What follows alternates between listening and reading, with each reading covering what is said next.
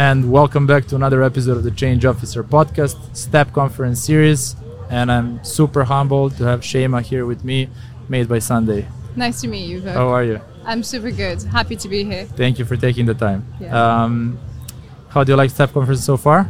Yeah, it's good. It's actually my first time. Yeah. Uh, I remember Step from when I was a student. It was just a blog. And All right. Yeah, and so it's very nice to see it grow like this. yeah, it's it, it, Yeah. it's really nice. Did uh, any of the startups uh, took your attention? Something that you recognize as, haven't a, as had a the big opportunity? I haven't had the time to see everyone. I just literally went to my uh, speaking thing and just came here. All right. Well, So, I'm, I'm even more humbled now to have you on. so I want to uh, talk about Made by Sunday. Where did you see the opportunity that made you say, "Okay, I'm going for it"? Okay, so originally I started Made by Sunday around three years ago, and it was right when I moved to the UK. And uh, coming to the UK, I had never. I, I come from an investment kind of background. I started a business, two businesses, sold them on, exited, and moved to the UK. Um, I saw an opportunity in the fact that everyone uh, was so into makeup, into beauty, into skincare. There was, it was overwhelming and there was a need for someone uh, for something to serve people like me. We didn't have time or the attention or i don't i don't put a lot of importance on skincare or uh, makeup in that sense. Um, so i wanted to bring something refreshing something that was easy to use uncomplicated. There is also something else that is in the skincare market. Uh, the market is up to seven, uh, minimum 700% so it's a huge uh, discrepancy between the cost and the price. So this is where I brought Made Sunday. Actually, funny enough, we didn't start with skincare because I didn't have, uh, I didn't want to go to the investment route, uh, and I wanted control over the the production of the the the, the product, and I wanted to control the costs because you can't really. Give that to someone and then pretend that you're saving money right and Sure. giving those savings to the customer. So I started with actually makeup sponges. Uh, so it's funny. That was your first product. That was my first product because I tell people I, I sold sponges, like loads of them, loads of them. I, I sold them to uh, like around 800 stores. Wow. Uh, and I, my focus was just to sell makeup sponges. And um, But that was already a very successful business, right? it wasn't suc- successful. I just saw that there was a lot of attention on makeup and stuff, and I found this sponge because I don't know if you know this, but women use makeup sponges to put foundation on, and foundation is one of the most expensive products that you don't want to waste. and so I found this sponge that wouldn't absorb. We say like it doesn't absorb. It absorbs seventy percent less than other sponges. All right. And that was kind of my entry as someone who is not known in the makeup industry. I'm not an influencer in makeup or anything like that. So yeah, so we just sold as many as possible. Uh, we did a lot of viral content around it, and I think also the difference with us is that we make fun of. You know how they, for example, wash their faces on the Nivea ads, and it's like all pretty and stuff. Yeah. We don't do that. We just keep it real, and also the marketing um, if you go on our website, the content that we send is very like it's almost pro marketing kind of thing, which is so against the beautification of and Instagramification of skincare beauty companies. So we keep it real, and that makes it that we attract both both men and women. Actually, our highest spenders are men in on our website, so it's very you know uh, for, for both. Very interesting. Uh, I have a couple of follow-up questions. First would be, why is the state of skincare industry as is, with huge margins, everyone selling, you know, the the glow and all, all of that that you mentioned? Uh, why is that the case uh, in the first place? I I do not know the answer specifically to this. My understanding is that it's always been the case, and so no one has ever challenged that, because at the very you know the big the big guys like L'Oreal, hmm. Estee Lauder, they've always done that, so they kind of can get away with it. Also, the way skincare has been done is that to formulate the product, you go to a company. To research the ingredients, you go to a company.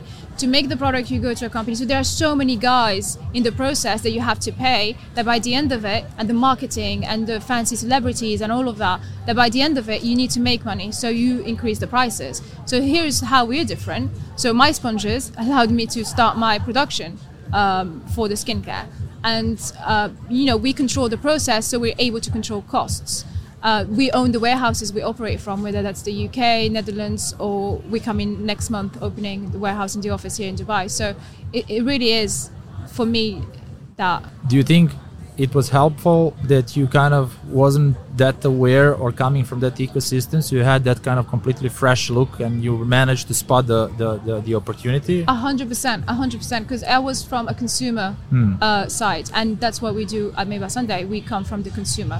Um, made by Sunday is not going to be. It's actually made by brands. It's not just skincare. The the the process we do for skincare, we can do for any other. Uh, apparel, anything, these mics, you know, our goal is to make the best products at the best prices and sort of break that classism that the best things in life are for the richest. So how did you develop you had two exits before this one i'm not sure it's going to be an exit ever we'll see uh, i'm not sure what's the plan but where did you develop and how did you develop this kind of thing or problem solving system or your individual like desire to go for it entrepreneurial spirit survival. yeah I think I think a lot of I think we see it in these conferences and stuff. Entrepreneurship is very glamorized, Hmm. and I think w- in school at university, I think we we think of entrepreneurship as this pinnacle and it's all pretty and we have to raise money and it's investors and stuff like that. But at the core of it, Suffering. entrepreneurship is because you start a company because you need money. Mm. And so I'm a scholarship kid. I had to pay for a lot of things. I have to provide for my family, things like that. So that that that's what it was about. And I keep it real actually because when people say, "Oh, what did you start a business?" Come on. All, all of us here, yes, we want to change things and we want to make an impact, but at the core of it, at the first, we wanted to monetize something that was going to change people's lives. Mm. But without money, we can't make it happen. yeah So- originally originally there is a lot of startups who are coming from a completely different angle 100%. uh, corporate job, made some money on the side. The VC is flooding in money. Let's give it a shot. Come up with a business plan. I'm actually surprised how many people did I meet in Dubai that raised decent rounds, what used to be easily called Series A. Yeah. Easily called Series A, saying, "Yeah, this was my first business." I'm like, I know. What do you mean? Like it's your first business? It's Like- very privileged. It's a very privileged position to come from. As long as you went to the right universities, connected with the right people, you can raise Yeah. money. I went to those universities. I also worked on the other side of the investment. I worked in both investment uh, in Malaysia Mm-hmm. uh, for v- um, as you know for startups, but also in a hedge fund, so public listed companies. And so I saw that, and I was never really like, oh, this is what I aspire. Kind of like. I saw the other side. Yeah. Investors are a business as well, and so as long as you have a business that makes money, that is has healthy metrics, I would rather put my focus on that and growing the business, and then they come to you, and that we see it. We see it every. I, I talked about it in the in the panel. We see it every week. We have investors come and um, Knocking on your door, asking knocking for on, on yeah for a, for a share of, of the pie. I love the way that you bootstrap the business. Yeah. I, I, I love it. I think that's it's not always possible, Mm-hmm. obviously, but it's it's it's great if you can pull it off. Yeah. What are like the biggest benefits that you get from bootstrapping versus, you know, raising early in the in the life cycle of the business? Yeah. So I think for me, um, if I had raised money from the get go, if we're honest, raising money takes time, right? Yeah. So I would have spent six months at least raising the money. Those six months I could have used on Hmm. Making money, raise, building the business, building my team, and, and doing that. So I think that's something that people don't understand is that raising money is very time consuming. Hmm. It takes away from uh, building the business. I'm a business builder. Some people are CEOs, they're very good at raising money, Hmm. and that's their sort of business. It becomes a thing, it's like a full time position. So I see myself as more of that sort of growth, very growth minded, exactly. Uh, growing the business, especially I think something that we don't talk about is women. Women get only 2.6% of Capital. of capital globally. So am I going to spend my time getting a smaller share at the beginning, starting the business, not later on? Uh, spending my whole time focusing on getting a small share of 2.6% in the whole world? Or am I going to put that time and that effort and my brain and everything onto actually making money than having people come to me? I feel like that's a more um, worthwhile use of my time. If you have an option to choose. Yeah, of course. Especially, I'm a product-based business as well. I understand that some other companies, um, tech software, can do that. But what I usually say to people is find the sort of e- be be okay with finding a version of your business that you're not okay with. N- don't get to the end Wait a second. Okay, so that again. ba- basically, when I started, I saw sponges, right? All right. So I didn't have that fancy sort of idea of I'm gonna get that product perfect from the get go. Okay, so I think if you're okay with starting in a very imperfect way, Yeah. then it's fine. Because I think again, entrepreneurship is super glamorized. So we want the PR, we want the covers in the magazines, we want the pro- perfect products, we want the influencers in, back in our products, we want the followers and everything. And investment gets you there. Because let's be honest, you pay for the PR, you pay for all of that stuff, right? Yeah. So if you're willing to do the work and be no one cares about you for a few years, then yeah. Yeah. Um, The, the, what I say, if you're not embarrassed by your Yeah. MVP, you launched way too late, Yeah. right? Which exactly. and sure. that's why I told you about how I thought this was great because um, if you were to have a company that makes um, podcasts for other people, this is a great way of getting customers. Yeah. So find ways, even if you have software, that you can get customers or build up their customer base. Yeah. Personally, I was always looking for hacks. Like, I bootstrapped all of the businesses that I started, um, and Mm-hmm. Was it by choice or by default? I think it was by, well, both. Okay. I like like working on stuff and building stuff on my Mhm. own, but also I didn't really have a choice. Like, uh, Yeah. and and the types of businesses that I was building at the time were not that sexy for maybe some some big Yeah. investments. Um, so like that whole venture building space is something that that I'm Mm. really kind of familiar with. Um, I want to talk with you about the future. All right. Okay. So the overarching theme of the Change Officer podcast is answering on the question, "What's the change ahead?"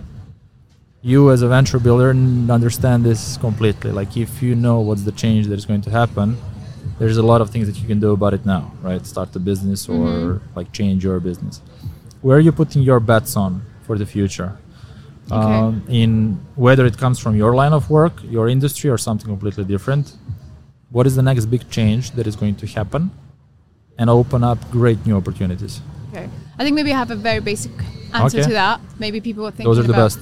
Yeah, Those are the best. I, I have always been driven by creating jobs, but also improving the way people work. We spend more time at work than we would spend at home. And so for me, something that drives me is I want to create jobs that people love to be in. And so, um, uh, especially as we see a lot of people want to be their own bosses, Mm. want to be entrepreneurs, uh, especially with the pandemic, people don't even want to go back to work. And so for me, a lot of the way I'm building the company is that I'm allowing people to generally we are so invested in making it the best job they will ever have. And i think that's for me something that drives me in building my company. And also a lot of these people are not a lot of entrepreneurs are going to fail right? So they're going to need jobs and a lot of people are not made up to be entrepreneurs. They don't want to be that right? So mm. we have to make sure that the jobs we're creating are jobs that people love. Is hiring a big part of your role? Your yeah n- not necessarily your role, your approach to business. Yes, yes. I'm, I'm out there to create as many. I'm originally from Morocco, so I saw a lot of unemployment, Mm. right? And I think coming here in Dubai, we forget that there are other regions in the Middle East. It's not just Dubai and the UAE. There are other regions where that are really flagged by unemployment. And even in the UK, where my business is, um, there is a lot of unemployment. There is a lot of not just unemployment. Even when uh, people have jobs, they're just so dead. They just brain dead. And I, I want to like switch them up, and I want them to feel passion about what they're doing and feel that they, they're part of something. You know. So that that's where I'm standing. When you are looking for your next hire, where are you looking in for people in people? Okay, so this is this is a question that I actually changed my answer to. All right. Because the reality of hi- realities of hiring, uh, because I I we hire a lot and we're going through a lot of hiring and also firing. Yeah. uh, is that now I know exactly what I'm looking for. So I'm looking for someone. Let's Okay, say. pay attention, everyone. else. so if you're really good at what you're doing, like really have experience and everything, I want you to be able to still want to grow and be the best. But I also want you because we're a startup and we kind of starting from nothing. Uh, we're not L'Oreal, Estee Lauder yet. We're not big beauty empires. I want you to be ready as well to do the grunt work and like the below work. So you have to be able to sort of work on both sides of both ends, and essentially that's what founders do as well. How do So- you uh, like? How do you do that? That, that that's a tough sell, right? I know. It's also like I have these conversations a lot because, like I said, hiring is very big for us, and I have these conversations with investors, not my investors, but just generally people in Mm. the industry. Is that you can't really know from a resume, can you? And especially interviews. Some people, not, yeah. some people are really ready, are really good at interviewing, Yeah. but they're not uh, good at the job. And so it really is like trial and error. Yeah, exactly. And if it, it doesn't work, then it doesn't work, and then we just move on, and then we replace the person. But then if the person is really ready to be the best at what they're doing, then they can they have the greatest job, genuinely. So All right, interesting. yeah. Made by Sunday. Next three, five, ten years. What do So- you reckon? So we're uh, completely shifting from having going through retailers to e-commerce, completely focusing on that. Again, it was a detour that I used intentionally so I could focus, so I could grow the company, the e-commerce side. Uh, we're opening stores. We're opening a store in Oxford Street uh, next month in London. We are going through the model of just selling through e-commerce and our own stores. Uh, we're also coming to the Middle East on our own channels as well, e-commerce. We're opening a warehouse and uh, an office as well. And yeah, Sounds continuing. sounds exciting. thank you. Chaymae, thanks uh, a lot Thank for so taking the time. Uh, I hope that we are going to stick around you uh, until forever after uh, and building that empire. I'm not sure what's the end game and if there Yeah. is is there an end game for Made by Sunday? I honestly there isn't because you once you have a good approach to things and you have something that works, you could do it on anything. You could do it with clothing. You could do it with uh, I say IKEA stuff. You know, you could do it with anything. Amazon started with books, Absolutely. Yeah. so yeah. All right. Thanks for taking time. Thank you very much. Thank you for having me. It was really good. If anyone wants to get in touch with you, is there any way? Yeah, you can uh, you can DM me on my Instagram. Uh, very active there. You can uh, send me a message on TikTok or leave a comment. Uh, LinkedIn, my website. There's so much. All right, guys, use the use the opportunity. yeah. Thank you for staying until the end. If uh, you like this episode and if uh, Chaymae managed to, to, to get you thinking at least about something or made you that epiphany moment, please uh, share this episode with your friends and stay tuned. There is another great episode coming out really soon. Thank you, everyone.